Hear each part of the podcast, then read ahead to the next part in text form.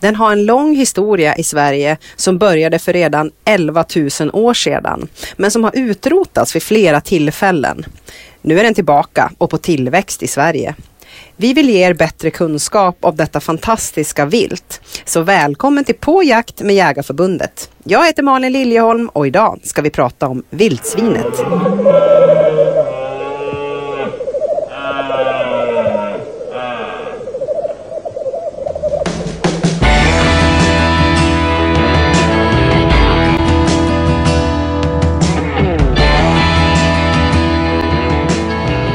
Då var det dags för avsnitt fyra med podden På jakt med Jägarförbundet. Idag ska vi prata om vildsvin. Eh, jag är själv en inbiten vildsvinsjägare så jag tycker det här ska bli jättespännande och fördjupa min kunskap om det här fantastiska viltet som vi har. Jag har bjudit in två av mina kollegor på Svenska Jägarförbundet som båda är jaktvårdkonsulenter, eh, Per Zachariasson och Henrik Falk. Eh, jag tänkte ni ska få berätta lite grann vilka ni är själva, men först och främst välkommen till podden. Tackar. Tack, tack.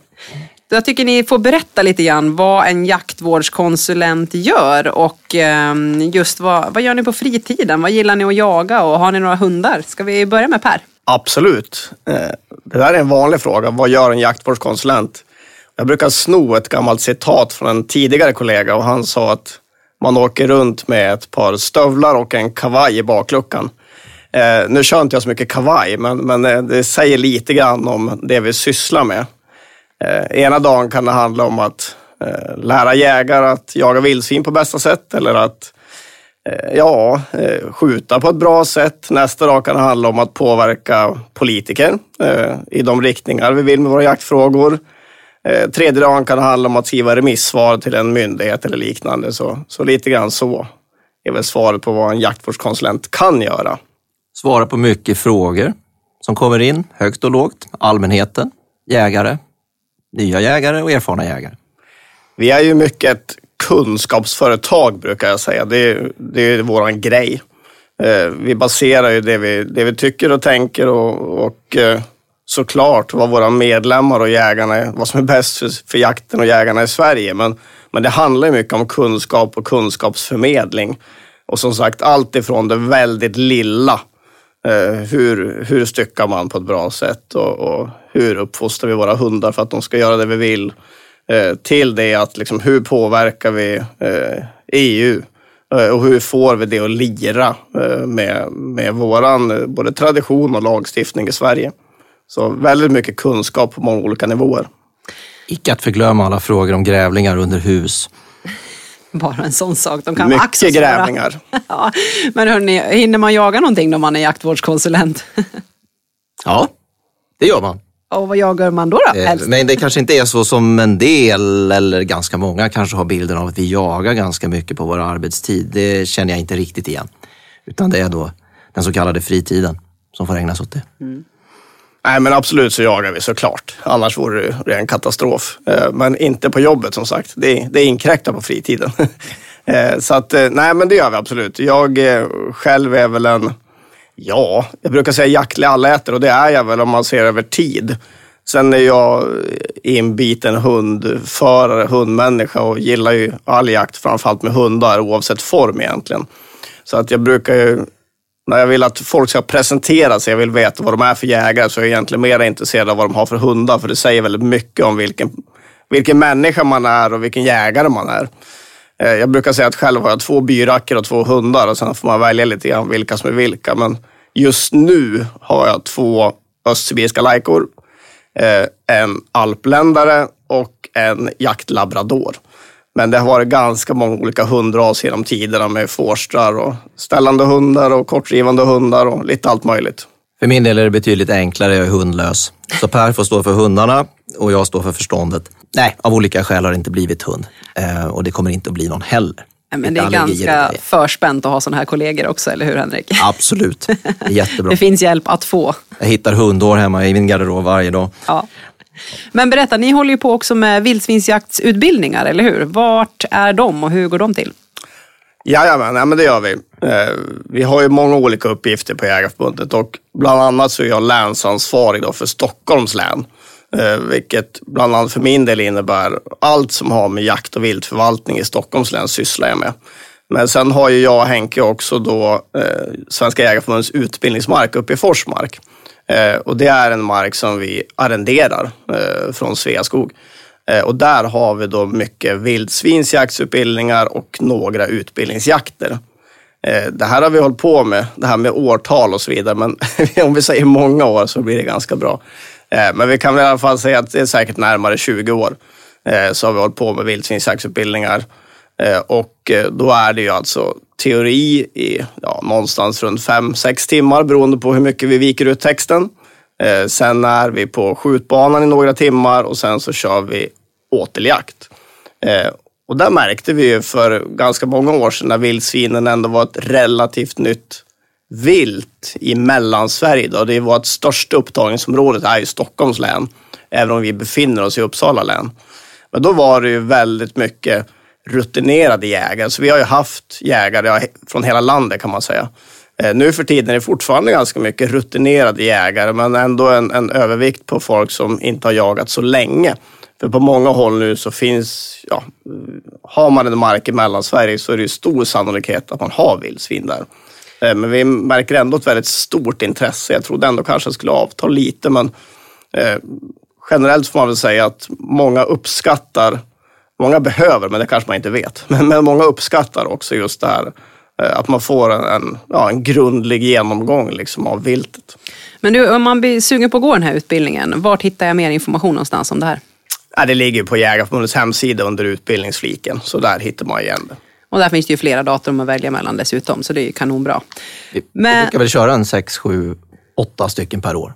Ja, det är så pass många. Och de är fulla har jag hört, så det är populärt ja, fortfarande mm. lyckas vi fylla dem nästan varje gång. Ja, det är bra.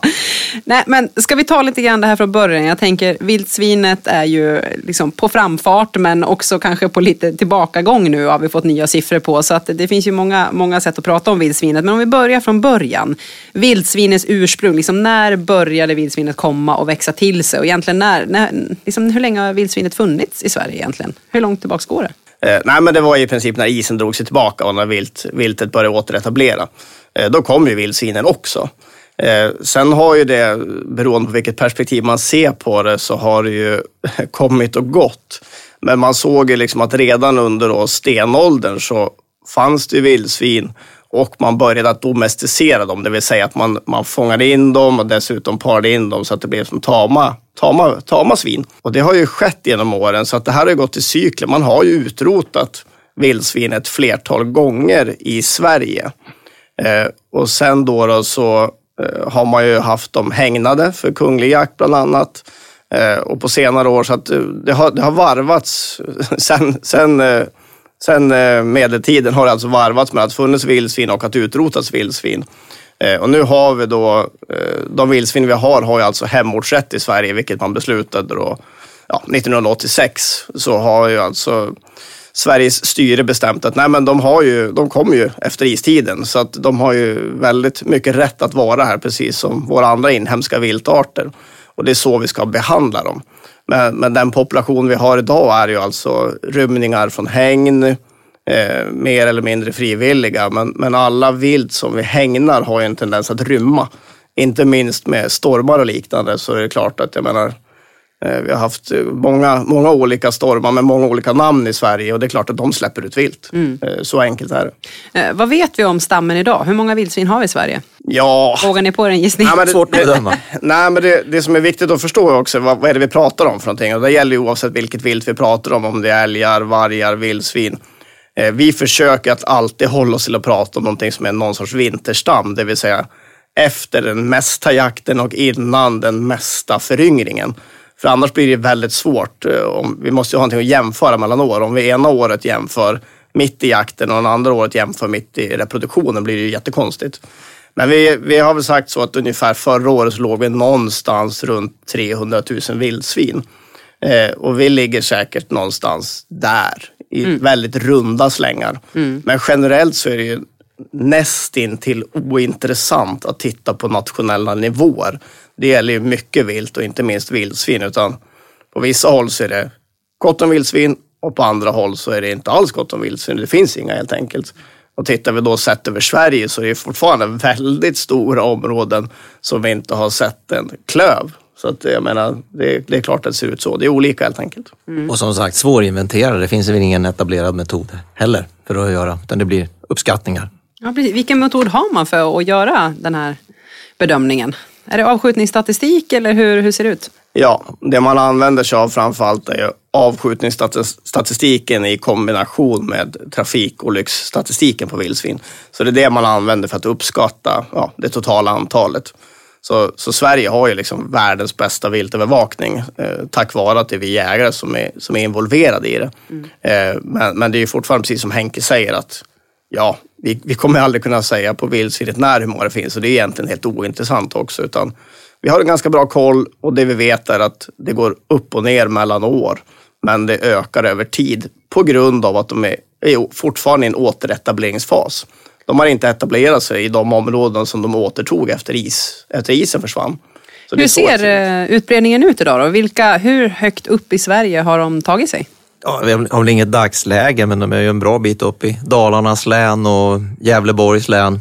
Eh, och någonstans där ligger väl spridningsfronten med kanske en och annan avvikelse då, att det finns längre norrut och längre västerut. Och, och Ser man någon fördel med att de sprider sig lättare eller blir det mer gynnsamt? Liksom, är de i södra Sverige eller norra Sverige? Liksom, är de väldigt anpassningsbara de här vildsvinen eller är de känsliga för miljöer tänker jag? Hur ser det ut? De är otroligt anpassningsbara men, men begränsningen brukar ju vara tjälad mark så att säga, vinter vintermånaderna, mm. hårda vintrar. Och det är klart, går vi mot mildare vintrar, om det nu är en, en, en fas vi, vi kommer in i, så är det klart, då blir det gynnsammare och gynnsammare. Eh, men ska vi gå igenom vildsvinets år lite grann, så vi förstår oss på hur, hur vildsvinets liv ser ut under ett år? Alltså när är det brunst och när får de smått? Och eh, liksom, där finns ju, de kan få tre kullar per år hör man och så vidare. Vad, hur ser det ut där med, med vildsvinets år helt enkelt? Ja, men det finns många teorier. eh, och, eh, nej, men det är ju så med, med vilda djur generellt. Det är ganska relativt enkelt att förutse ja, men, eh, när födslarna och dödslarna, och dödslarna är alltså minustalen, när det sker. Vildsvinen är ju lite mer utspritt. Eh, men någonting som vi predikar väldigt hårt när det gäller vildsvinsförvaltning, det är att oavsett vad ni gör för någonting, hur ni jagar, vilka hundar ni använder, vilka djur ni skjuter, eh, om ni sysslar med åtel och utfodring och så vidare. Allting ska ju eh, rikta sig mot att försöka uppnå en så naturlig årscykel som möjligt för att minska störningarna i både jakten och förvaltningen. Och då, då om jag får förenkla världen lite grann så, så säger vi att runt nyår så är det high life. Eh, då är det alltså parningstid. Eh, men då ska man vara medveten om att ja, det är ju inte direkt på nyårsafton över hela Sverige utan det är såklart en, en väldigt utdragen process. Eh, men någonstans där och sen är de ju, är de ju då dräktiga 3-3-3, förenklat, tre månader, tre veckor, tre dagar. Eh, och sen då så, så grisar hon som vi säger, det vill säga hon går ifrån suggan och gör ett bo. Eh, det kan se ut som ett stort fågelbo eh, med, med halm och så vidare. Det kan se lite olika ut. Eh, sen är de knutna till boet ganska, ja, man brukar säga någonstans mellan tre och sex veckor, kanske fyra till sex veckor snarare. Där då Kultingarna är väldigt hårt tryckta till boet i början. Eh, och eh, även suggan är väldigt, eh, ja hon lämnar inte just det så mycket. Hon lämnar lite grann såklart för att, för att söka föda, men annars är hon väldigt hårt tryckt dit. Sannolikt, och det här vet man, det är svårt att veta varför de gör som de gör alltid, men en stor anledning till just den här att de är knutna till boplatsen har säkert att göra med predation. På våra breddgrad så har det mycket att göra med rävpredation. Eh, det är ju som alla, alla djurungar i naturen så är de ju väldigt utsatta den första tiden. Eh, sen går de ihop igen i storgrupper, alltså med, med övriga suggor och kultingar på försommaren. Eh, och sen brukar man ju säga att någonstans ja, närmare hösten så, så stöter de bort fjolårsgaltarna, det vill säga de, de galtar som blir könsmogna som är födda förra året. Det här är ju liksom, det, det är ingen exakt vetenskap och det beror på. Det beror på djuren och det beror på miljön och det beror på omständigheter. Men någonstans där så kör de iväg dem. För, för galtarna finns ju inte i grupper normalt sett, utan det är ju sugggrupper. Så att när de blir könsmogna, då åker de ut helt enkelt.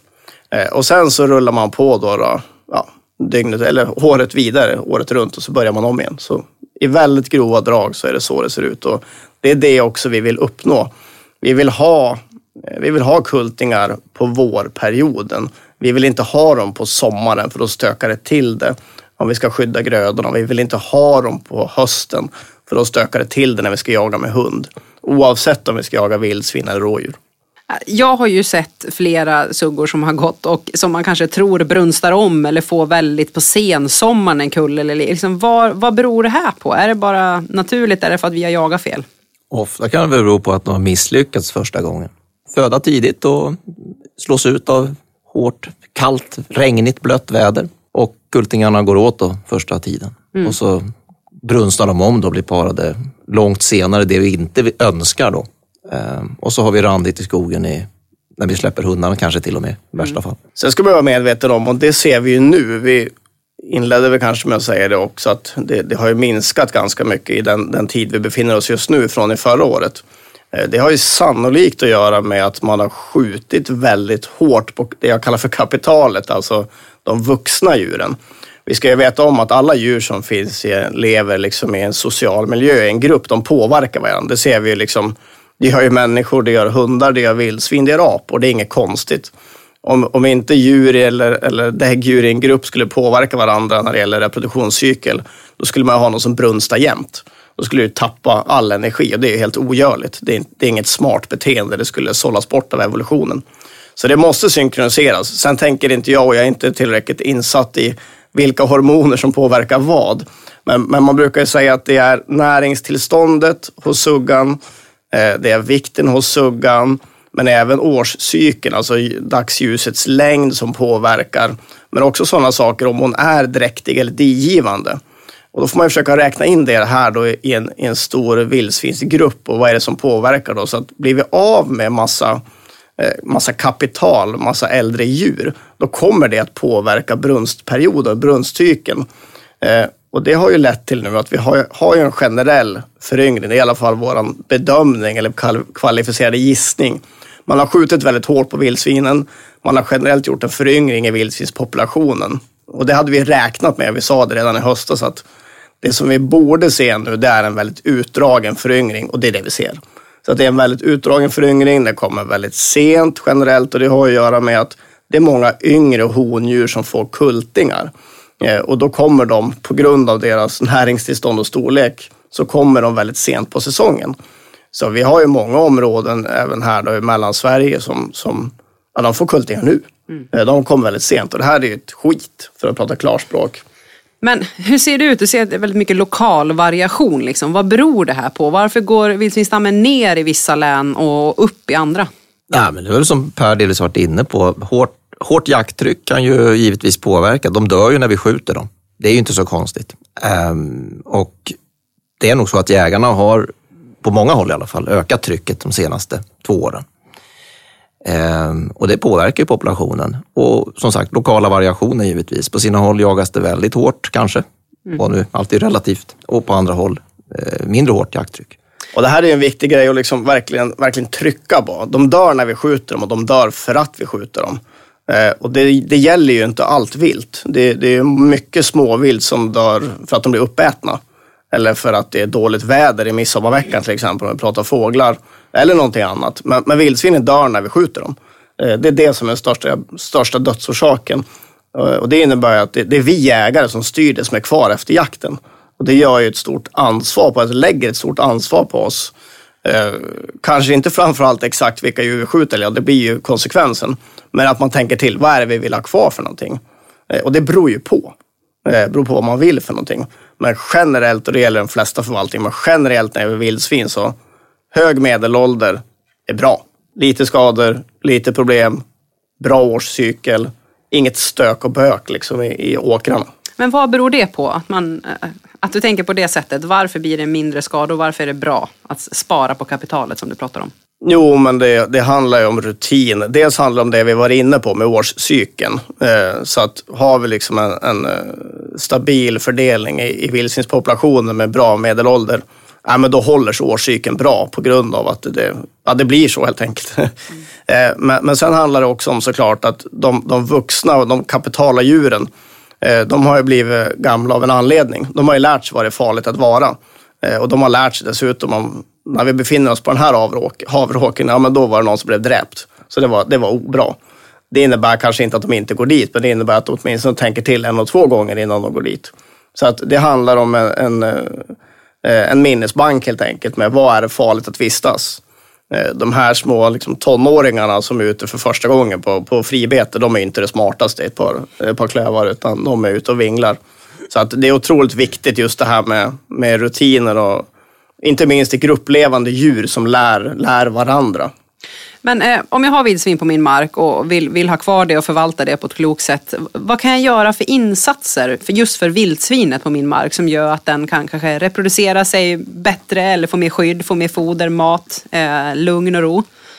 Som sagt, det där med mattillgången är ju, det varierar ju stort beroende på hur det ser ut helt enkelt. Eh, men man kan göra är att ha en plan och vara försiktig då med att skjuta på kapitalet så att säga. Eh, man kan hjälpa suggor, eh, bygga sugghyddor till exempel, skapa en bra föryngringsplats. Det låter kanske konstigt i somligas ögon. Hur ser en sugghydda ut ska jag vilja veta då?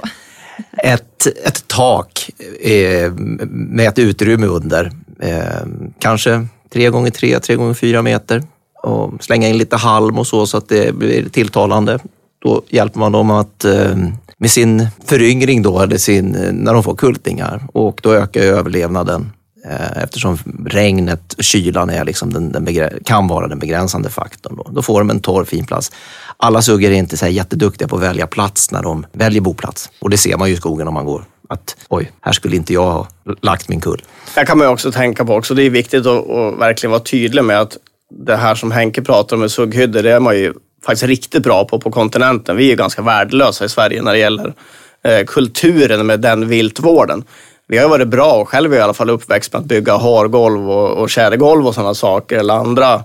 Det handlar om skydd och stöd. Eh, men, det, men det som är viktigt att förstå här det är ju det som Henrik säger. att Ett skydd mot väder och vind så att de slipper få lunginflammation och, och starva av. För om de starvar av då får vi liksom en ombrunstning eh, och då får vi kultingar fel tid på året. Eh, och då kan ju någon tycka så här, nej, men det är bra nog starvar av för vi ska inte ha så mycket vildsvin. Ja, men det är inte bra, för då stökar vi till den här årscykeln igen och då kommer de fel tid på året. Så att vår bestämda uppfattning eh, i Svenska Jägarförbundet är att nej, men vi reglerar stammen med hur många och vilka vi skjuter. Det är det som styr. Inte att de svälter ihjäl eller, eller fryser ihjäl på våren, utan eh, det, det, är det som är det viktiga. Det som också är en fördel med att göra den här typen av boplatser, det är att vi knyter suggorna och kulterna, kultingarna till de här områdena där vi vill ha dem. Givetvis ska man inte lägga dem mitt ute i en åker eller mitt ute i en golfbana eller på något annat tokigt ställe, utan vi lägger dem på skogen där de kan få vara i fred. Eh, och då, då, då knyter de till, till det området och kommer att ja, de kommer känna sig trygga och hemma där.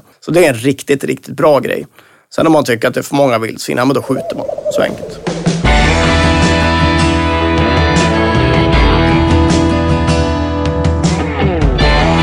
Yes, men ska vi ta och gå in på lite olika jaktformer här då? Hur vi kan jaga vildsvin. Och en stor eh, jaktform som fortsätter att öka i popularitet är väl att just spannmålsjakten eh, som kommer väl gå in i sin högsäsong här snart. Nu har vårsådden kommit ner här under våren, det är många som varit ut. Snart kommer det bli mjölkmoget ute i åkrarna. Eh, så hur ser vi på det här? Hur ska vi kunna få en riktigt bra jakt eh, i spannmål? Ja, hur, hur blir riktigt bra? De, de, kommer ju söka sig dit om det är mjölkmogen spannmål, så är det ju helt mm. enkelt. Sen är det inte alltid alldeles lätt att komma åt dem.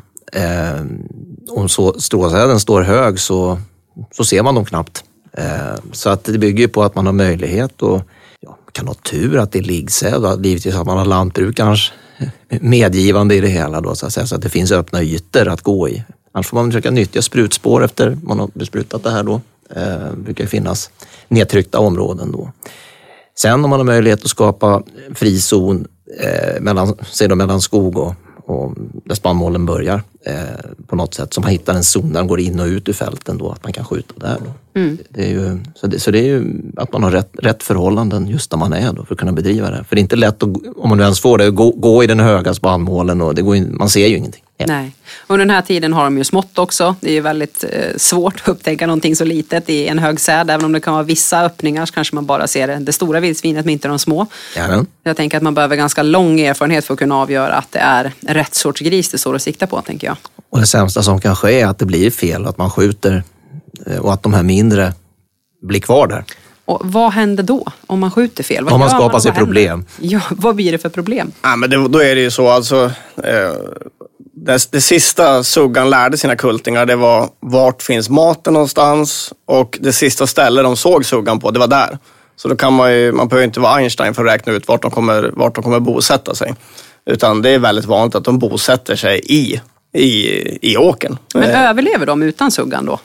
Ja, det beror ju på. Eh, det är, vad är att överleva? Ja, de överlever kanske i, i några månader tills de har käkat upp allt spannmål. Det är inte säkert att det är de vildsvinen som är bäst kondition sen när vi kommer in i vintern. Ja, då hinner de, sett ur ett lantbrukarperspektiv, så då hinner de leva så pass länge i alla fall så att de ställer till med ohemula mängder skada som inte hade skett om man inte sköt bort suggan. Men om vi pratar med våra lantbrukare.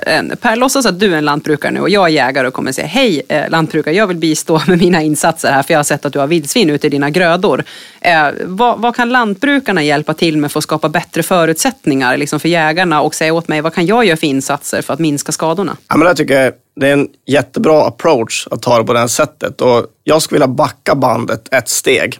Eh, oavsett om du som jägare kommer eller om jag som lantbrukare ber dig. Eh, vi ska vara medvetna om att förvaltning och jakt det handlar otroligt mycket om relationer med människor. Och jag då som bor på landet, omgiven av lantbrukare, eh, om vem som helst av dem kommer och ber mig, du Per, jag, jag, har, jag har problem med mina åkrar, kan du hjälpa mig? Självklart. Eh, jag kan ta semester några dagar så, så hjälper jag er, utan tvekan. Eh, om samma grannar hade kommit, eh, skällt och gapat eh, och eh, vad ska vi säga, använt fula ord över vildsvinen och sagt eh, jävla jägare eller något sånt där. Jag kan väl bara uttrycka mig lite försiktigt att jag skulle ju kanske inte bli lika benägen att ta semester och hjälpa till. Så jag tycker att det där är en första viktig grej, alltså hur bemöter vi varandra? Så för min del så handlar det otroligt mycket om respekt för varandra och respekt för viltet.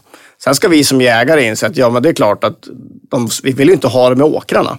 Eh, så självklart ska vi hjälpas åt. Eh, så, så för mig handlar det mycket om en dialog, men den börjar ju långt innan problemen uppstår. Eh, dialogen ska ju ske under hela året mellan lantbrukare, jägare, markägare beroende på om de har samma keps allihopa eller om det är tre olika personer.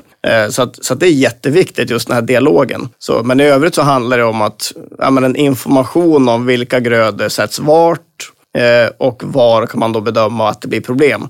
Vildsvinen är ju otroligt lätta att förutsäga. Eh, så gå ut på någon ja, Eniro eller Google Maps eller vilken annan eh, tjänst ni vill använda för att titta på satellitbilder. Eh, och så har man bara lite, lite koll på vildsvin och vildsvinsbiologi. Så kan man ju säga exakt vart problemen kommer uppstå. Eh, de har ju torgskräck. De vill ju inte röra sig på öppna ytor. Utan de kommer att röra sig eh, där de har skydd och där det finns käk. Eh, och däremellan kommer de använda korridorer. Eh, har vi dessutom några diken eller åar eller vattendrag så kommer vi öka rörelsen där. Så att just den här dialogen, det är helt avgörande. Eh, men sen ska vi också vara medvetna om att, jag menar, vi, har vi problem i, i en åker oavsett vad det är för någonting, ja, men då jagar vi där tills problemen upphör. Eh, men, men är det liksom den, den, den sista havråken i norra Europa, vilket jag har haft på mina marker några gånger, eh, i typ, som har stått fram i oktober. Jag kan säga att då har man det lite motigt. Men, men i normala fall kan man säga att ja, men eh, ett vildsvinspopulation eller grupp eller, eller, eller lokal population av vildsvin som får, som får härja ohämmat i åkrarna. Ja, de har ju liksom, ja, då är de ju där hela natten kanske och bara käkar. De kanske är där på dagarna. Men om vi jagar dem stenhårt, ja, de kanske väljer att gå dit en timme eller två timmar på natten och det är ju inte bra. Men det är ju klart bättre än att de är där 12 timmar i alla fall. De kan väl göra ganska stora skador på kort tid i spannmålen i det här? Ja, men utan tvekan, visst är det så. Och det är därför det är så otro- otroligt viktigt. Och det, då är vi tillbaka till det här med, som vi började inleda med, med årscyklar och sammansättning i populationer och vilka djur. Men, och det som är viktigt att tänka på också att har vi, eh, har vi bara randiga kultingar och sen äldre suggor i, i spannmålen, ja det är klart att vi kan skjuta de randiga kultingarna. Det, det blir ett mindre vildsvin. Men det kommer sannolikt inte att påverka gruppen så himla mycket. De sätter inget direkt värde på de randiga kultingarna. Det kan ju tyckas lite taskigt, men, men så är det liksom. Eh, ur, ur suggans perspektiv så har de väldigt lite värde utan de får överleva om de gör det och gör de inte det så tough shit. Eh, men däremot om man har möjlighet att, att eh, fälla vildsvin som har randat ut. Om vi tänker oss fem, sex, sju, åtta, nio månaders. då kommer det att påverka suggans benägenhet att kliva ut i det där spannmålen eller, eller ja, vad det nu är för, för, för mark. Det kan ju vara en golfbana lika gärna, eller ett samhälle. Så att vilka djur vi fäller har ju otroligt stor betydelse. Men vilka spannmål är de mest benägna att gå ut och ta, ta sig för helt enkelt? Ja, det är ju som födovalet. Majs är ju ja, utsatt. Prio. Nu är det kanske inte då den stora jordbruksgrödan i Sverige, men ma- ma- det finns ju majs. Mm, mycket i södra Sverige framförallt. Ja, och, och där blir det lätt problem. Men därefter så är det väl egentligen då vete. Och sen i en fallande skala till de, de lite mer stråaktiga som, som råg och så vidare som är mindre attraktiva. Då. Men, Det beror ju väldigt mycket på liksom vad som finns lokalt eh, och vad de är vana att käka för någonting. Så, att- så att, eh, där det finns ärtor så är det en bra grej. ja, Ja. Havre är en bra grej, bönor är en bra grej. Men, men precis som Henke säger, majs, majs, majs, majs. Ungefär så först. Vi gjorde misstaget och sådde en åker med ärtor här uppe i södra Dalarna eh, i, i höstas. Eh, de hade både vete och havre att välja på. Det var, det var en smörgåsbord och folksamling på det. det var inte Ja, jo, jag, jag glömde ju punkten, så- nämna ärtorna, det var ju klantigt. Jo, de, de står ju högt upp på menyn såklart. Ja, ja, där gjorde de det i alla fall. Så det, det kanske var nyhetens behag för södra Dalavildsvinen, men det var, ja, det var fullt upp där. Men hur, vad mer? För att inte få ut, vi kan ju jaga dem då när de kommer ut, i, men är det någonting mer man kan göra som jägare i förebyggande syfte för att de inte ska gå ut eh, i spannmålen? Ja, det är ju kanske att testa det här med avledande utfodring då. Att man har utfodringsplatser ett, ett gott stycke från de känsliga åkrarna då. Och där de får vara i fred helt enkelt. Eh, se om man kan få dem att få vara där och få foder i trygghet utan att behöva exponera sig allt för mycket. Och så har man då ett jakttryck på, på, på åkrarna då. Men sen är det ju också så här att just vid mjölkmognadsfasen för, för vetet då till exempel så då ska man nog hitta på något riktigt bra på den där platsen för att locka kommer dem. de ändå. Ja, det är, risken är ju det. Men för, jag tänker så här, för den mm, nya jägaren som kanske ska gå ut och, och hjälpa eh, lantbrukaren här, liksom, vad, vad ska den tänka på? Vilken utrustning finns det? Och lite så här, vad ska man tänka på när man går ut där helt enkelt och vad ska man ta med sig? Ja, men jag tycker man först också ska återigen liksom tänka vad är, vad är det för syfte vi vill uppnå här? Eh, många nya jägare upplever jag svänger sig med ord som de kanske inte riktigt förstår. Man pratar om skyddsjakt till exempel och det är ju ofta någonting när man gör ett avsteg från det normala, ett avsteg från den, från den allmänna jakttiden. Eh, det kan ju vara ett skyddsjaktsbeslut ifrån en länsstyrelse eller något liknande. Eller det kan vara någonting i bilaga 4. Men om vi pratar om spannmålsjakt eller jakt för skydd av gröda, det ska man ju se som en vanlig jaktform. Alltså som en av flera jaktformer på vildsvin. Det är, det är den approachen vi ska ha. Eh, så att det är ett eh, svenskt högvilt som vi jagar. Den här gången jagar vi det med, med syftet att hålla dem från åkrarna. Eh, och det, det, det är ju liksom ett viktigare, det vill säga att eh, ska vi prioritera mellan att få dem att inte vara på åk, åkrarna eller att få ihjäl dem, så är det att inte få dem att vara på åkrarna, eller alltså få bort dem från åkrarna. Eh, och det tycker jag är det första man ska tänka på. Så att återigen tillbaka till det här med vilka djur vi skjuter. Ja, det kanske är bättre att skrämma dem då om vi är osäkra, än att skjuta fel djur och så sitter vi där med skägget i brevlådan. Eh, men, men absolut är det så. så att, jag menar, eh, nu, nu för tiden så har vi ju väldigt, väldigt stora möjligheter med, med hjälpmedel. Eh, för min del som har hållit på att jaga vildsvin länge och länge i åkrarna så kan jag säga att eh, 95 procent av fallen så behöver man ju ingenting annat än ett skapligt kikarsikte i princip. Eh, för att oftast, det här beror ju på vart vi befinner oss i landet och när säden är, ja, utsatt och så vidare. Men oftast räcker det med liksom vanliga grejer eh, med ett okej kikarsikte. Eh, nu för tiden har vi möjlighet att använda till exempel rörlig belysning. Eh, och det, det är en bra grej, men det har ju, har ju sina för och nackdelar med, eh, man vill ju inte att vildsvin helst ska bli, bli rädda för, för, för ljuset om jag säger så. Det blir, kan bli bökigt. Man kan ju visserligen använda det för att skrämma dem, eh, men det kan bli svårt liksom, vid jaktliga framgången och inte minst vid eftersök kan det bli väldigt bökigt. Men sen har vi ju då både, både termiska riktmedel och vi har ljusförstärkande riktmedel. Och, är man en ny jägare, då ska jag säga så här, Eh, keep it basic. Krångla inte till det utan, utan tjacka vanliga grejer och så möjligtvis en, en schysst vapenlampa. Eh, har man massa pengar och vill, vill, vill köpa mer grejer så är det klart att eh, en, en ljusförstärkande eller termisk handkikare eh, har man ju såklart nytta av. Framförallt när man vill spana av åkrar. Eh, och det, det handlar ju både om att inventera men att, men att söka upp vildsvinen. Eh, men sen att ge sig ut eh, till det stora steget skulle jag ändå vilja påstå, att sätta de här grejerna på bössan. då behöver man tänka till en och två gånger. Eh, för det, är mycket som följer med att vi stoppar på den här typen av riktmedel på vapnen. Vi kan ju konstatera också av erfarenhet att intresset är ju jättestort hos både befintliga jägare givetvis, men även hos många nya och blivande jägare så är ju teknikintresset enormt och kring de här grejerna. Med ny teknik och, och, nya möjligheter så kommer ju också lagar, regler och förpliktelser mot en själv både när det gäller etik och säkerhet. För vi är ute på natten och jagar eh, och man ser inte lika bra, kanske inte gör lika bra bedömningar och det skiljer sig också mellan de termiska riktmedlen och bildförstärkare i, i regler vart och när du får skjuta. Eh, per, ska vi prata lite grann om, om vad skillnaden där är lite? Ja, men precis. Och då ska vi på en gång slå fast att vi har ju inga prejudikaten. Eh, så att vi kan ju bara ge våra bedömningar och det, det juridiska tolkningar man gör av lagtexten och det är viktigt att, att, vara säker på. Det är som alltid, det går aldrig att garantera hur utslaget i en domstol blir. Det, det är ju kört. Liksom. Men, men det som sticker ut lite grann här och det är väl egentligen de termiska. Eh, och det har ju mycket att göra med vad man får för bild. Men man ska vara medveten om att eh, både i termiska och ljusförstärkande riktmedel så ser vi ju inte verkligheten. Utan vi ser en elektroniskt tolkad bild av verkligheten, precis som när ni spelar tv-spel eller någonting. Eh, sätter man på ett vanligt kikarsikte och en vapenlampa, då ser ni verkligheten. Då ser ni ut den. Ni ser den visserligen förstorad, eh, men, men ni ser verkligheten. Men om vi då tänker oss ett termiskt då, som jobbar eh, med värmesignaturer, så, så blir det då oftast en tvådimensionell bild i det hela. Eh, och det finns jättebra grejer nu. Sen finns det många saker som är en kombination av det här. Så att, och då ska man tänka så här, är det här då ett termiskt eller är det varv? Ja, men då ska man ju gå, har du de teknikerna i, ja då får du gå på det som är hårdast lagstiftning om jag säger så. Det man säger med termiska är att det får användas vid återplatser till exempel. Och då kan man tänka sig, vad, vad är syftet med att det får, får användas vid en återplats? Jo, men det har att göra med att det är känd terräng. Eh, så jag skulle ju aldrig bjuda in någon till någon av mina åtlar och säga att äh, men du kan få sitta här med ditt termiska kikarsikte. Det skulle inte hända. För, de, för dem är ju inte terrängen känd. För mig är den känd, men för dem är den inte känd. Eh, så det skulle jag inte göra. Eh, och sen handlar det om också vid åten. Liksom. Det handlar inte om att skjuta bakom ryggen ut i skogen. Eh, samma sak handlar om en öppen terräng och det här är liksom en sån här bökig grej för att jag tror de flesta jägare eller, eller naturmänniskor tycker att Ja, men öppen terräng, det är det som är gult på kartan eller möjligtvis vitt beroende på vad det är för terräng.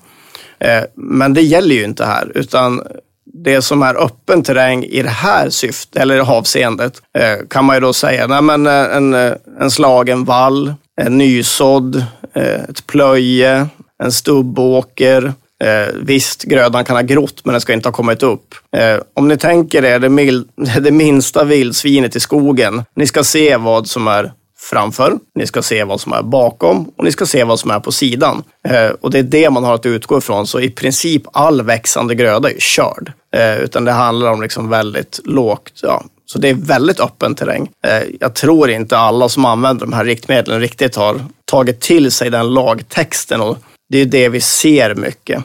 Mycket av problemen med de här, egentligen både termiska men, men till viss del även ljusförstärkande, det handlar om svårigheter i att eh, dels bedöma avstånd eh, och dels att bedöma vinklar.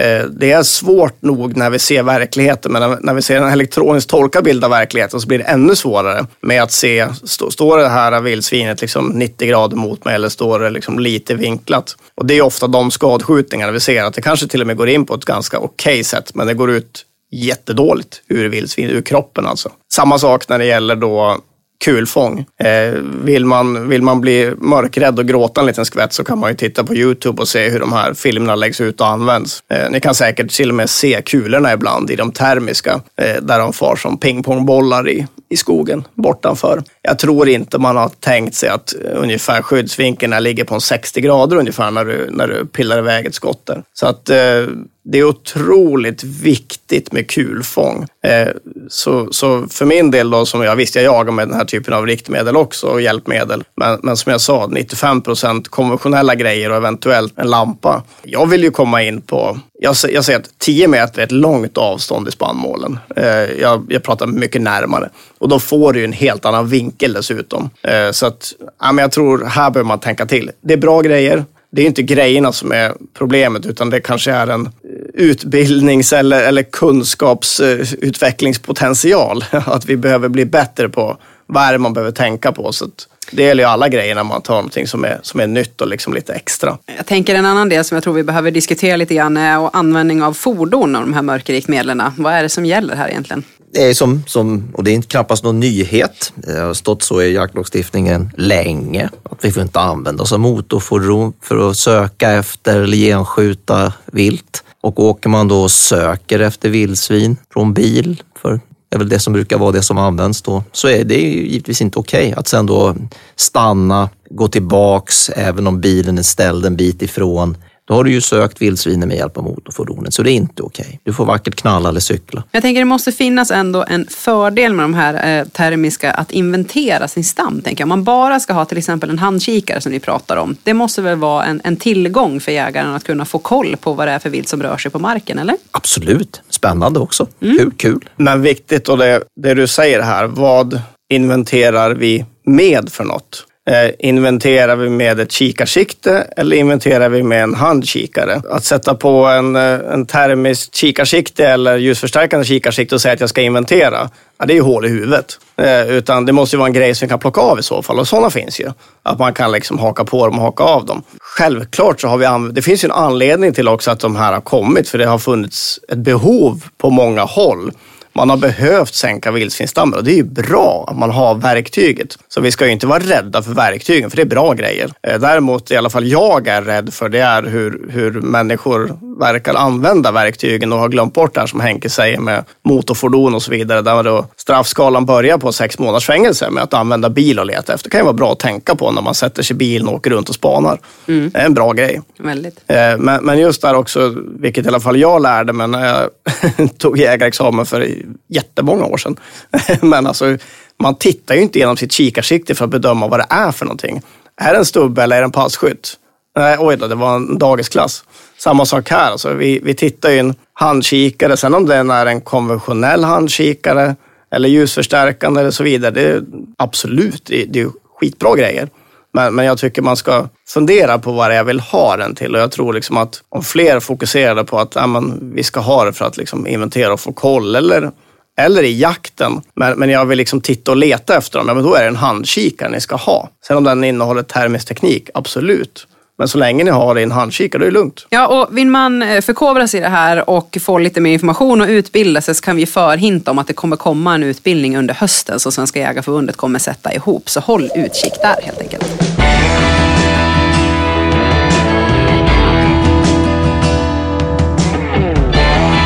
Eh, en annan jaktform som är väldigt populärt är ju åteljakt. Vad är det som gäller här och vad, vad ska man tänka på om man ska sätta igång med en åtel helt enkelt? Det finns ju ganska mycket att tänka på som sagt det är därför frågan kommer. Men, men först ska man ju liksom ta ställning till hur, mycket, hur stor jaktmark har jag tillgång till? Vad är mitt jaktområde? Så att man inte då hamnar i en situation där man riskerar att liksom locka vilt från annans fastighet, vilket ju inte är tillåtet enligt jaktlagstiftningen. Då. Och givetvis ett råd, om man nu inte har jätte det är stora arealer, att samråda med grannar. Det är alltid bra att man liksom har en dialog om det här. Då brukar det sällan bli något problem med det här med snack om lockande och så vidare. Då. Sen val av plats, det ju, kan ju vara listigt att förlägga den långt ifrån eh, skade, eventuellt skadekänsliga områden, då, odlingar och så, om man har möjlighet. Då. Och sen så, det är ju en fantastisk jaktform, lugnt och stilla. Man kan sitta och titta på dem i lugn och ro, djuren och välja. Förhoppningsvis är det så att man kan välja ut rätt djur. Chansen att skjuta rätt djur blir väldigt god. Mm. Hur många vildsvin kan jag skjuta på min åtel då Henke? Kan jag skjuta hur som helst eller? Hur många du kan skjuta? Ja. Ja, det beror ju på då. Det går ju att skjuta fler, men det beror ju på hur stor areal du har att förfoga över. Jaktmarkens storlek helt enkelt. Och hur vet man det då? Hur många man kan skjuta på just min mark? Ja, det får bli, man kan ju försöka kolla, eller försöka, man kan kolla på avskjutningsstatistiken för området. I ett större område då, det går ju att hitta på viltdata vår hemsida. Eh, för, ja, åtminstone föregående års avskjutning per tusen hektar brukar det presenteras som i en jaktvårdskrets. Då. Det ser man hur mycket man skjuter eh, och för att man inte då ska överstiga den allt för mycket så, så är det ganska lätt att räkna på den areal man har. Men vad får jag fodra med på en åtel? Ja, naturliga jordbruksprodukter om vi säger då. Det, det, vanligaste idag är att man köper en foderspridare, en timerstyrd foderspridare som drivs av ett batteri. Det, det, känner de flesta till. Och den fyller man då, en, man ansluter den till en tunna, ett magasin. Eh, oftast använder man sig då av spannmål. Ärtor är väldigt vanligt Har man råd kan man ha majs. Och så ställer man in den där att sprida inte allt för mycket, utan vi pratar om något kilo kanske per giva eller per dygn då. Eh, det räcker för att vildsvinen ska göra ett besök när de har lärt sig det här och den sprider ju ut fodret så det tar lite tid för dem att gå och plocka det här då. Och det gör de om de har Finns det någon fördel med att ha flera, alltså åtlar eller foderplatser eller vi gör skillnad på dem? Alltså hur... Ja, alltså foderplatser om vi nu ska göra skillnad. Återplats, då tänker vi att där serverar vi lite godsaker för att bland annat kunna skjuta på dem. Då. Sen kan man ju ha en utfodringsplats där man ger dem foder, där de får vara i fred helt enkelt, känna sig trygga. Men när det gäller utfodring då av vilt, som, generellt så är det ju så att det gör vi om det finns behov. Alltså säsongsmässigt, vintern pratar vi om, vårvintern när viltet har det jobbigt. Då kan det finnas behov. Men det finns ju sällan något behov av att utfodra älgar i oktober med äpplen eller någon annan kreativ lösning då. Eh, så att ja, vi förespråkar att man inte lägger ut allt för mycket foder rent generellt. Sen kan man ju tänka sig också att jag tycker man behöver, man behöver inte separera de här platserna heller. Jag skulle ju säga att på de allra flesta håll så är åtelplatserna är utfodringsplatser vissa tider på året. Eh, inte minst när vi har varit inne och pratat om jakt för skydd av grödor, spannmålsjakt. Ja, men eh, har man då några spridare på skogen så ja, men låt dem stå och gå då, men ge fan i att skjuta någonting där, utan skjut dem där ni inte vill ha dem. Eh, så att eh, det är ju, jag skulle ju säga att de allra flesta har inga enorma behov av separata foderplatser, utan eh, men, men eh, jag tycker också att det är bra att fodra när det behövs och det kan ju också vara ett bra sätt för att bidra till årscykeln. Men då pratar vi under vintern, alltså när, när de har det kämpigt. Så fort man lägger ut grejer i skogen för att locka till sig vilt, nej, men då tar vi ett extra ansvar. Det var därför jag tryckte på lite grann här också. Liksom att, eh, det är inte tillåtet. Det är inte tillåtet att locka vilt och det är inte tillåtet att skjuta mera vilt än vad marken kan producera i sig själv. Eh, och det innebär ju då att liksom, man, man, får ju tänka på vad är ett hemområde för vildsvin? Ja, det beror ju på.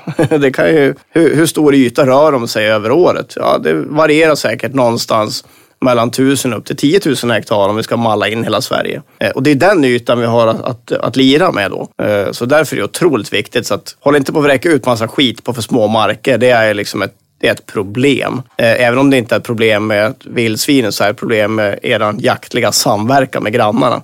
Så att precis exakt det som Henke sa, att snacka med grannarna. Och kanske ska förtydliga en gång till, alltså det, man ska inte locka från annans fastighet i syfte att, att skjuta de här. Lockandet i sig är väl inte något, det, det är ju det man gör till en åtelplats med, med rätt syfte också så att säga. Ja, så de vildsvin skjuter på en åtel, de ska bo på er mark. Punkt slut. Eller på grannens mark som ni är överens med. Gör de inte det så sätt ingen åtel. Eh, låt bli istället. Kan man sätta en viltkamera här för att få lite bättre koll? Absolut. Också en fördel att få hålla koll på vilka vildsvin som rör sig när och göra ett klokare beslut sen kanske när man sätter sig där för att skjuta sitt vildsvin. Ja, kom ihåg att sätta upp en skylt om kameraövervakning. Just det. finns bra saker att printa på Jägarförbundets hemsida som mm. uppfyller kraven. Det ska ju finnas där så det framgår vem som är kameraägare.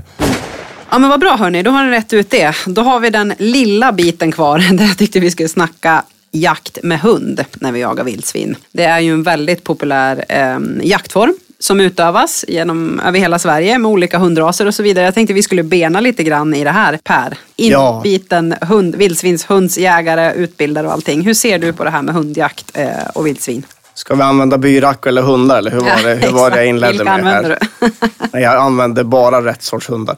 Nej, men självklart. Eh, det är enormt ämne. Eh, enormt många eh, många som tycker och tänker. Men, men eh, oavsett vilket vilt vi jagar, om det är hare, eh, älgar, björnar, vildsvin. Om man vänder på, på steken lite grann och så tänker vi, sätter in, jag brukar säga så här, sätter in i viltet istället. Om det börjar i den änden. Jag är tillbaka till det här lite grann med hemområden.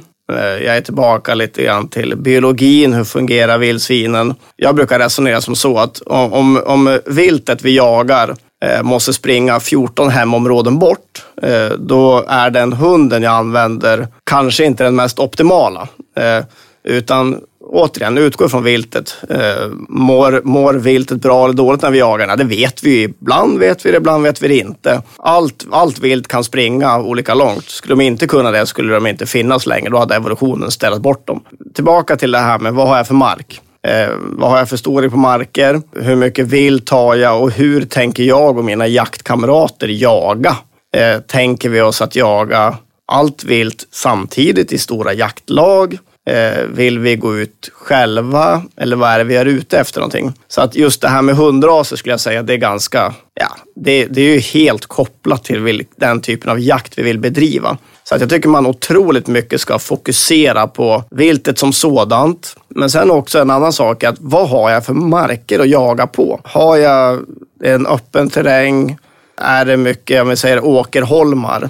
Kastar vi in massa hundar i en åkerholme och, och rest, resten är öppen terräng runt omkring, då kommer det bli problem. Eh, återigen tillbaka till det här med torgskräck och så vidare. Så att mycket sådana saker att tänka på eh, utifrån ja, vilken hund jag ska använda. Sen är det ju liksom såklart, vi delar ju in vildsvinshundarna i tre kategorier väldigt förenklat. Eh, vi pratar ju om ställande hundar, vi pratar om drivande hundar och vi pratar om stötande eller kortdrivare. Det är egentligen en felbenämning, stötande skulle jag vilja säga. Här handlar det om hundar som hänger på en stund i alla fall. Ställande hundar kan man säga, det är ja, men, spetshundsraserna eh, generellt.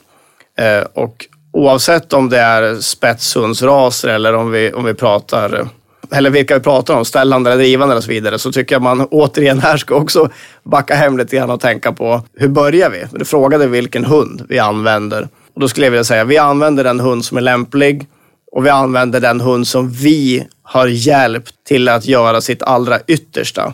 Och att hjälpa sin hund att göra allra yttersta, det handlar inte om att kasta ut den i skogen så fort som möjligt och hoppas på att den överlever. Eh, tyvärr ser vi en sån kultur idag. Eh, jag skulle säga inte minst med spetshundsraserna där, där tidig jakt är väldigt det är väldigt premierat och det är väldigt, ja, men det är, det är liksom en plus i kanten, stjärna i kanten i aven. Jag ser en enorm fara med det här. Det, det ena handlar om hundarnas fysik och vad de, vad de kan göra och inte kan göra i sin skelettuppbyggnad och vad de tål. Eh, det andra handlar om det som vi inte ser, men det som är i huvudet på dem. Eh, deras mentala utveckling. Jag skulle ju säga att de flesta hundar jagar säkert ganska bra, kanske före ett års ålder. För de har inte förstånd att göra så mycket annat, utan de jagar på. Liksom. Det, de använder det som fanns i genbanken. Liksom. Eh, sen, sen började jag liksom fylla på med lite ja, men, eh, det som har hänt i deras liv, men vad har de lärt sig för att de inte lärt sig någonting? Och, och, I alla fall min filosofi är ju där att ja, men det är bättre att jag lär dem rätt saker då, så att de jagar på ett bra sätt. Att hiva ut dem i skogen eh, vid ett års ålder eller någonting och hoppas på att de inte blir skrämda av en stubbe, en kråka, en älg eller någonting. Ja, och, nej, mm, det, det kanske är obra. Utan vänta gärna då. Så, så jobbar jag med mina, mina hundar. Alltså vänta, ta det piano, även om ni är heta på att få löst dem i skogen, så, så backa hem. Liksom.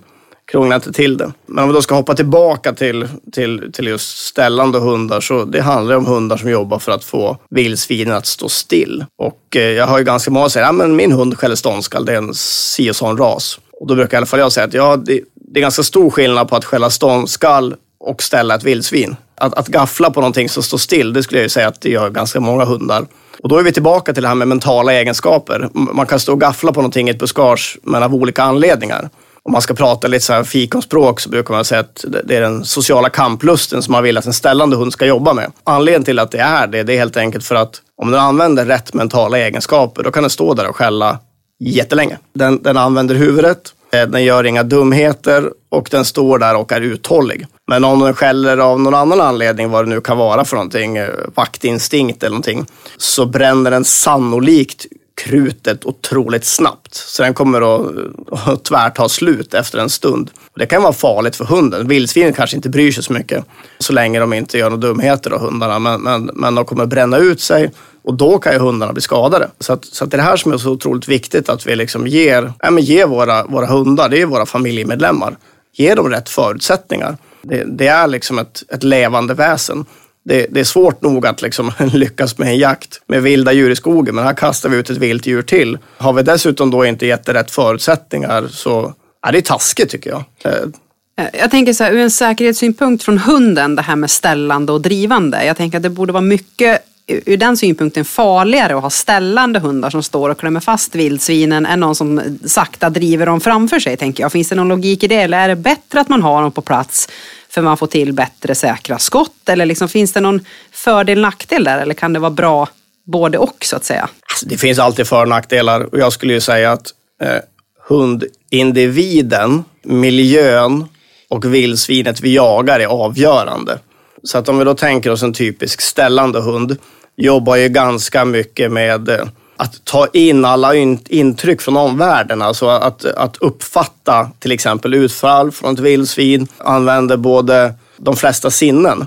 Om vi, om vi tänker oss en klassiskt drivande hund, att du vill ha en drivande hund som är grymt. Alltså den är, den är, vi tänker oss en stövarras eller, eller någonting annat. För att den ska ska kunna hålla ett spår. Man säger en spårkärna kanske är på en dess eller någonting. Alltså vi vill att nosen ska ligga på spåret. Liksom. För att den ska ha, kunna göra det kilometer efter kilometer så måste den koppla loss omvärlden till viss del. Annars så kommer den aldrig kunna hålla den där spårkärnan. Det duger inte att springa och kolla på talgoxar varannan sekund och försöka hitta spårkärnan nästa sekund. Det går inte. Utan de måste ha de mentala betingelserna att plocka bort omvärlden. Då kan man liksom tokfokusera.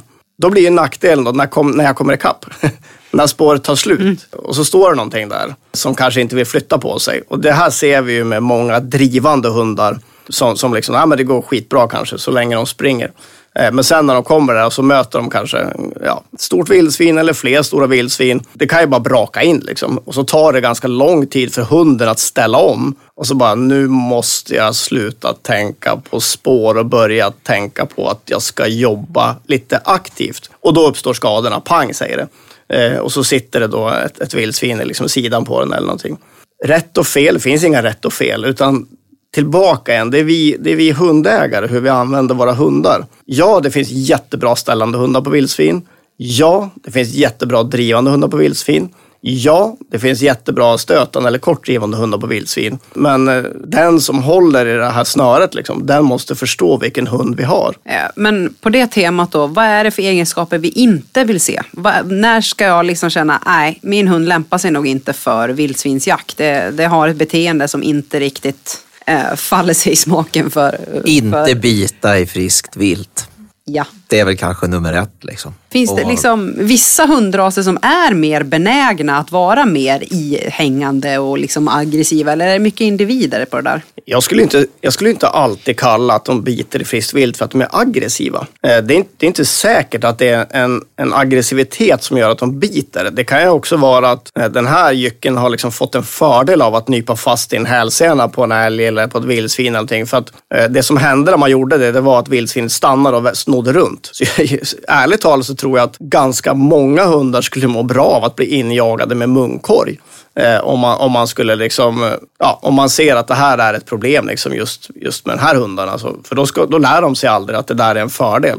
Visst kan det vara en, en aggressivitet att bita i liksom, eh, och om dessutom då hundägaren, husse eller matte, liksom har uppmuntrat det här bitandet, vilket är helt idioti. Ja, då kommer hunden tycka, att det här, det vart ju husse matte jätteglad, så det här ska jag göra och bita det. Så att jag låter ju aldrig någonsin mina hundar eller bita liksom i dött vilt. Eh, bara för att inte förstärka det där. Det är ju sällan ett problem med jämthundar som biter i halsen på älgar. Det har jag knappt sett. Men det kan vara ett ganska vanligt problem med, med energiska hundar med stor jaktlust. Eh, att, att de liksom använder munnen. Eh, och det är säkert en kombination av att de har fått, ja, de har fått en fördel av det i jakten. Och sen har matte eller husse blivit fantastiskt glada när jag bet i det där döda vilt. Så det är ju så jag ska göra. Så att återigen, alltså backa hem så ligger det hos, hos hundägaren. Hur börjar det då? För jag menar vildsvinsjakt är ju inte helt enkelt och det är ganska farligt vid, vid, vid tillfällen när, när de är arga och eh, har blivit jagade på. Så vart börjar du med unghunden för att ge den så bra förutsättningar som möjligt? Så när du väl kommer ut på den där första jaktdagen och ska släppa och du vet att det finns förmodligen vildsvin på marken och att jag tror han eller hen kommer sköta det här. Hur, hur börjar man? Jag misslyckas ju aldrig. Det blir alltid rätt. All, alla gånger man jagar med alla hundar. Så att, nej då, skämt åsido. Jag kan intyga att det inte är helt sant. nej, men man får ju lära sig man, man, är, vi, det, man ska gå in med ett öppet sinne och det är det jag tycker är så viktigt. Att det som funkar skitbra med en hund, det är inte säkert det funkar med nästa hund. Jag har ju liksom en sån här standard, jag släpper ingen hund före två års ålder. Sen den senaste hunden jag har, den släppte jag vid ett och ett halvt års ålder, för den var mogen vid åtta veckor. Sen om det var bra eller dåligt, om jag var mest sugen, det vet, det vet jag inte. Jo, men jag vet det faktiskt. Det var en otrolig, det är once in a lifetime hund. Jag börjar otroligt mycket med att bygga relation. Jag håller på en del också med liksom hundutbildning och lite problemhundar och sådana saker. Och det är ganska många som frågar, men hur får jag till en bra inkallning? Ja, men alltså ni kan ju inte ens umgås på en meters håll. Varför skulle din hund komma till dig när den står och skäller ståndskall på en älg eller björn eller vildsvin på en kilometer och så står du och säger kom hit. Nej, glöm det. Utan, utan relationen börjar ju på en gång. Och där, där får man ju lägga det krutet som behövs. Och det finns liksom inget, finns inget universalknep att gör si eller gör så, utan utgå från hundens mentala konstitution. Vad är det den behöver? Kärlek, trygghet? Ja, absolut, check på den. Den behöver tycka att du är en viktig person. Så att en, en, en sån här enkel grej är att om hunden är med och får vara med dig och din familj jämt, ofta, mycket, då blir den mycket bättre än om den inte får vara det. Så det är liksom en sån enkel grej. Så att jag kan ju säga att första två åren så jag tränar mina hundar otroligt lite samtidigt som jag tränar dem varje dag. Och det handlar om det här relationsbyggandet, att det är jag som är viktig. Det är jag som bestämmer när vi ska gå ut, det är jag som bestämmer när vi ska äta. Det är jag som sätter gränser. Jag har ju haft många hundar. Jag har ju alltid mina hundar lösa på gården hemma. Jag bor på landet. Jag har ett staket, ja. Men jag har också ett grindhål som är fem meter och alltid öppet. Jag bestämmer när vi går utanför grinden, punkt slut. Misslyckas det ibland? Ja, visst gör det det. Inte så ofta. Det, det är först när valpar, som, men, men sen så. Det handlar ju om, det handlar om en relation och en, jag brukar säga det handlar om en, en inställning. Jag ser inte framför mig att mina hundar inte ska göra som jag säger. Och det läser ju hundarna av mig. Eh, det handlar inte om att dominera hundar, utan det handlar om ömsesidig kärlek, men också otroligt tydligt vem som bestämmer. Jag vet inte om jag kommer ur spår lite grann. Men, Nej men då, absolut. Alltså det, det, du säger är ju såklart superviktigt. Jag tänker med alla jakthundsraser är ju det här att hitta att man är ett, ett stort värde för jakthunden så att man alltid vill jaga i team så att säga och stämma av. Men jag tänker mer den här, många släpper ju sina hundar i häng till exempel för vildsvin just för att stämma av, kolla av, går den, går den på, gör den någonting överhuvudtaget? Jag tänkte, är det ett bra första steg att hjälp av en coach kanske göra det eller är det kan det bli fel det också? Eller? Det är en jättebra grej. Hur jag gör där och introduktionen är ju då, förutom den här relationen, så såklart vara i olika miljöer. Jag har ingen övertro på att alltid vara i skogen, att det är alltid liksom det viktigaste. Jag tror snarare att en kombination av miljöer, det vill säga att hunden är trygg med mig i olika miljöer, inklusive stadsmiljö.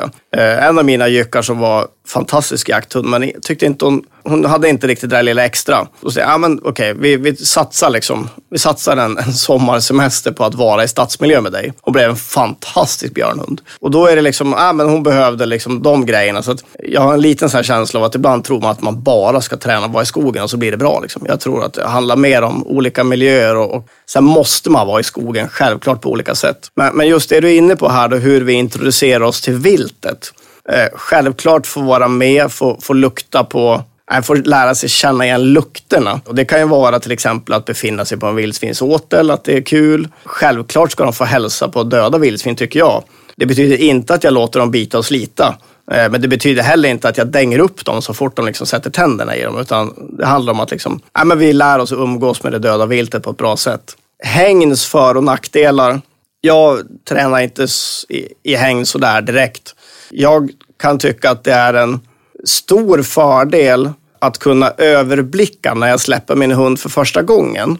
Eh, så kan jag se en stor fördel att, att släppa hunden i ett hägn. Framförallt om jag är relativt ny som hundägare, lite osäker på min hund. Då kan jag dessutom få hjälp, det du var inne på, med någon som verkligen kan läsa hund. Men just att, ja, men då ser jag, okej, okay, den här hunden, då kan, då kan den här människan då berätta. Det är lättare för mig att berätta vad du gör fel med dina hundar och vice versa. Eh, för det är ganska svårt att, att, att se liksom objektivt på sig själv och se utifrån. Det är lättare för någon annan att, att tala om, men Per, nu gör du sådär. Du har ju sagt att man ska göra så här, men du gör så här. Åh fan, ja det var ju för att jag var dum. Eh, så det där är ju en stor fördel med att gå till ett häng med någon som är kunnig. Och dessutom att kunna se då, hur beter sig hunden? Vad använder den för mentala egenskaper i vildsvinen? Då vet man ju vad man ska jobba på sen. Sen, sen tror inte jag att det kanske är sådär jag, jag, tror mera på att vara i skogen och jaga vilda vildsvin i de miljöerna som vi vill jaga. Jag vet att många pratar om att nej, men jag rehabiliterar min hund i, i hängnet för den vart, den vart skrämd i skogen. Jag skulle då vilja påstå att de allra flesta fall av rehabilitering i de fallen skulle kunna undvikas med att inte släppa jycken för tidigt. Eh, men självklart eh, så kan man göra det. För det, det, är så vi gör med våra hundar, att vi, vi, vi har ju dem kvar oavsett hur bra de är eller inte. Det är en familjemedlem. Så, så behövs det en sån, så nej men gör det.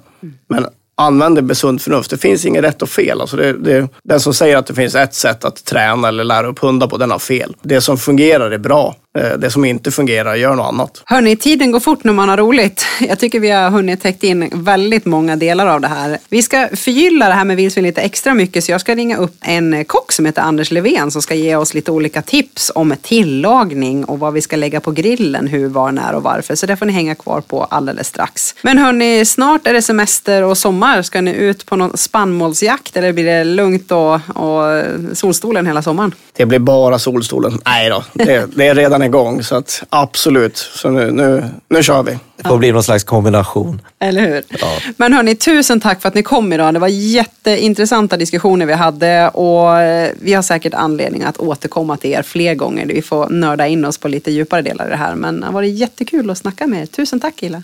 Tack Tackar. Tack, tack. tack.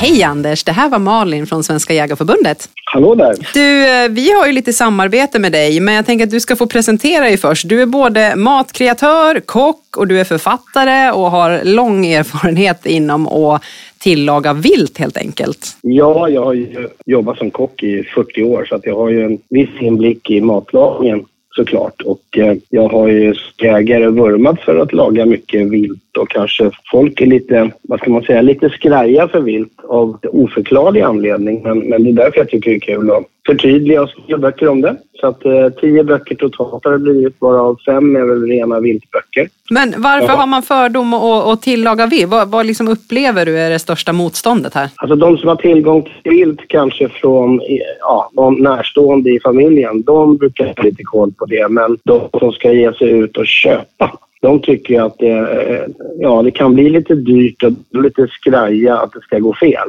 Så jag tror att det ligger en, bara en sån där, att man är osäker helt enkelt. I synnerhet vissa viltslag såklart. Vi har ju snackat vildsvin här nu ett bra tag innan så det, det, blir väl lätt att vi vill fokusera lite grann på det. Jag kan tänka mig att det finns vissa förutfattade meningar om det köttet också. Vad, vad, just vildsvinskött, om du har, ska ta hand om ett helt vildsvin här med olika delar, ska man behandla det på något annat sätt än annat kött eller vad, hur tycker du? Nej, det tycker jag inte. Däremot så ska man ju kanske um, vara bekväm med temperaturer, vad man vill ha. Och eh, om jag kommer ihåg rätt när jag skrev min första bok, jag var ju ganska tidig i ämnet. Jag gav ut min vildsvinskobok 2005. Jag var kanske 15 år för tidigt för att jag skulle verkligen ja, men slå. För att det var, det var inte så mycket vildsvin då och folk lagade inte så mycket.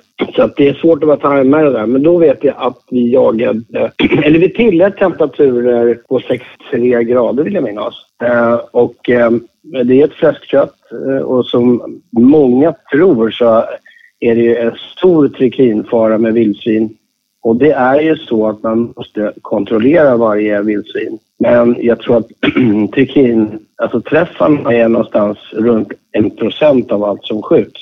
Och man bör ju också tillägga att även tamgrisar trikintestas. Men det som man vill missförstå lite grann tror jag. Eh, det, har ju med att grisar är ju allätare. Det är därför man kan få in trikiner helt enkelt. Ja, men du nämnde lite grann det här med temperatur. Det har ju gått en väldig trend att skaffa en sous vide. Är det någonting du rekommenderar? Ja, alltså jag tycker i och för sig att, att sous vide lite, det, det, är ju en sån här, eh, du menar den här temperatur, vattenkokare ja. som är tempstyr. Ja, just det. Precis. Cirkulator heter det. Ja, cirkulator.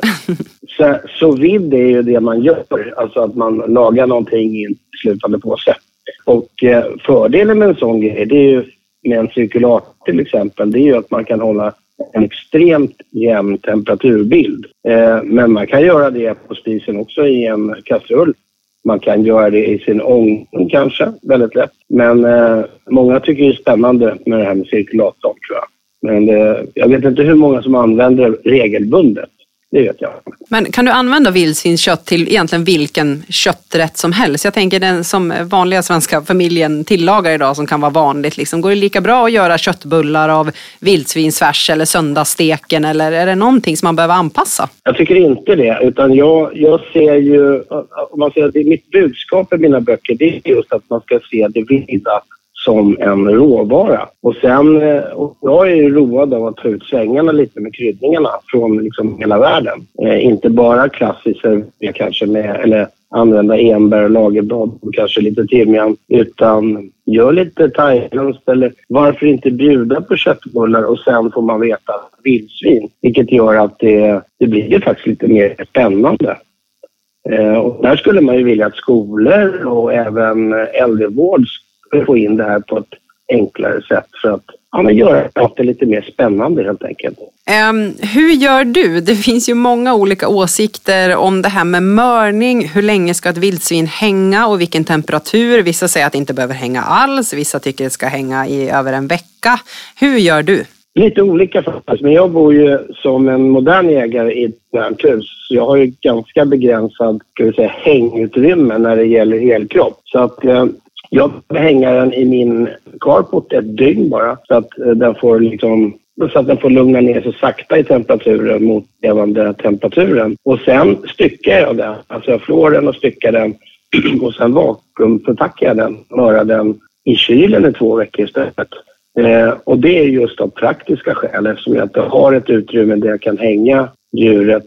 Eh, om man nu väljer 40 dygnsgrader eller jag har goda vänner som väljer 60 dygnsgrader, eh, vilket jag tycker låter lite länge, men, men det en del uppskattar den utvecklingen av köttet. Ja, jag tycker att allt som hänger lite för länge kan få lite levertoner. Ja, men det är nog bra det du säger det här. Det är inte alla som har en, en vildkyl och många jagar ju vildsvin nu under sommaren och hamnar en problematik där. Hur gör jag? Men att eh, köttet ska gå ja. sakta ner i temp och att du kan använda kylskåpet. Men jag tänker då, då behöver du vara väldigt noga med vakuumpacket antar jag. Att det är inget liksom, luft i påsarna eller hur känsligt är det? Nej, nej, nej det ska jag nog tätt alltså. Men jag, jag ser det som väldigt, dels så tycker jag det i de delar jag vill ha det. Då har jag liksom färdiga detaljer. Och sen eh, behöver jag inte oroa mig att det är, ja, det kommer något emellan och man glömmer upp sitt vildsvin i carporten. Det är inte så bra. Så att jag försöker tänka lite sådär praktiskt, logiskt eh, för att få till det. Ja men det är ju smart. Ehm, är det någon del liksom på vildsvinet du tycker är lite underskattat som man kanske maler ner eller gör någonting annat av som du tycker liksom, det här är ju suveränt gott? Nej, det, det är väl mer det att man tänker på att det är utmärkt att grilla vildsvin. Det känns som att nästan allt vill tas fram när solen har gått ner, om jag säger så. Mm. Eh, Höstgrytan. Det är ganska få som grillar. Ja, det är på något sätt att det är hösten och vintern eh, man äter vilt. Men, men det är utmärkt att grilla. Eh, precis som vi grillar tamgos. Fantastiskt. Kan du ge lite tips där? För jag tror det är väldigt många som är sugna på att lägga just eh, lite vilt på grillen i sommar. Eh, liksom, hur är det? Marinad, icke marinad, temperaturen, när blir det sekt? Vilka delar passar bäst på grillen? Kan du komma med lite tips? Ja, alltså jag skulle säga att eh, samma delar som man använder på tamgris passar utmärkt att grilla. Eh, och det som, har man mörat köttet så att säga, oavsett om man vill använda marinad eller inte, för det handlar ju lite om eh, vad man vill ha för ton på köttet och tillbehör. Marinaden kan ju vara ganska dominerande så att säga som smak och då vet man inte riktigt vad man äter. Eh, men annars tycker jag man kan, har man en liten gris så är det ju perfekt att grilla hela steken, hela bakdelen. Fantastiskt. Och sen skära loss. Mm. Som vi gick efter då med den veterinären i den boken, det var liksom 63 grader minst. Eh, och eh, det handlar ju lite om vad man kring bordet vill ha för typ av, om man vill ha det blodigt eller inte och sådär. Mm. Men 63 grader är ganska medium. Men det är bra. Jag tänker så här, tillbehör, alltså det är ju lätt att det blir de här pommes frites eller potatisgratäng eller vad det är för någonting. Vad, har du något tips där med lite mer spännande tillbehör som man skulle kunna göra? Nej, jag, jag har ju massa recept i mina böcker med mycket grönsaker. Mm. Helt enkelt. Och det tycker jag är, eh, det tror jag liksom gemene man svänger mer idag. Att man både grilla grönsaker och hemma hos mig då äter vi ofta protein med mycket grönsaker i form av både sallad och varma grönsaker. Så att jag, jag tycker inte... Sen kan man ju ha en, en, en sås till eller tillbehör som ger ett smör till exempel som är tydligt. Det, det, blir jättegott. I regel blir ju allt gott som man grillar. Eh, och har man varit lite noggrann med, med, med liksom det här med mördningen, då får man ett bra resultat helt Mm. enkelt. Du, vad heter din senaste bok eh, som du lagar vilt? Den heter Laga mer vilt, tror jag den heter. Ja, Laga bra. mera vilt. Laga mera vilt, ja det vill vi verkligen göra. Ja. Sen har vi ju flera av dina recept också på Jägarförbundets hemsida om man klickar sig in på viltmat där man kan få ta del av dina smarriga recept också, eller hur? Precis. Jag har mycket korv på vildsvin. Ja. Eh, och dels för att man eh, har jagat rätt mycket i Tyskland och då har man ju då gjort mycket korv. Eh, och de är duktiga på det i Tyskland. Eh, och det passar väldigt bra. Men jag menar köttbullar, köttfärssåser, stekar, Mm. snitslar. Man kan ju göra allt. Och det finns Eh, i din kokbok hoppas jag. Ja, det finns det i flera av dem. Jag bläddrade faktiskt upp ett recept i min näst senaste bok. Och då hade jag precis kommit hem från Mauritius och då gjorde jag en mauritisk curry med eh, vildsvin och räkor. Och det är egentligen så att man kokar en yta med curry så att man kokar köttet mört och sen så har man i sista stund i färska örter räkor. Det här var lite surf and turf-inspirerat men Ja, verkligen. de Det hade ganska mycket, jättegott det. Jättegott och spännande. Ja, det är nog en kombination Eh, och- jag inte hade tänkt på själv, men det ska jag definitivt prova. Ja, det gör jag. Det är jättefräscht. Ja. Och sen kan man ha lite frukt i den maten också. Ja, men det är kul Ja, att testa lite nya smaker och nya kombinationer. Det tror jag alla, alla är lite sugna på att testa. Men du, hinner du jaga någonting mellan alla eh, pass som kock och matkreatör och skriver böcker och allt vad du gör? Jo, det gör jag. Alltså, det är högsta prioritet på hösten. Absolut. Mm. Jakten. Och då får man ju slåss lite på helgerna eftersom mina jobb är mycket helgrelaterade. Så att det, man får varva helt enkelt. Men eh, jag jagar mycket. Ja, men vad härligt. Men du, Anders, tusen tack för att jag fick ringa upp dig och få lite inspiration vad vi ska göra med detta fantastiska kött som vi får tillgång till genom jakten. Hoppas du får en fantastisk sommar och skitjakt på dig i höst. Ja, detsamma. Tack snälla för att ni ringde. Ja, ha det så bra. Vi hörs. Hej.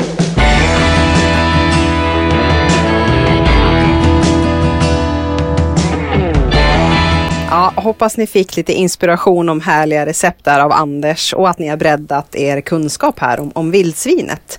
Eh, missa inte att tipsa oss om ämnen som ni vill att vi tar upp i den här podden, så hör av er till oss via sociala medier. Snart kommer vårt inslag om Jägarkollen, där du får lite roliga snabba fakta om just ämnet vildsvin som vi har pratat om idag. Och håll utkik efter nästa avsnitt så hörs vi snart igen. Ta hand om er, hej då! Jägarkollen. Snabbfakta om dagens ämne avfyrad på 30 sekunder. Visste du att vissa kultingar föds helsvarta istället för randiga? Och under gynnsamma förhållanden kan en galt i Sverige bli så stor som uppemot 250 kilo i levande vikt. Och de springer också fort. De kan springa i nästan 50 kilometer i timmen.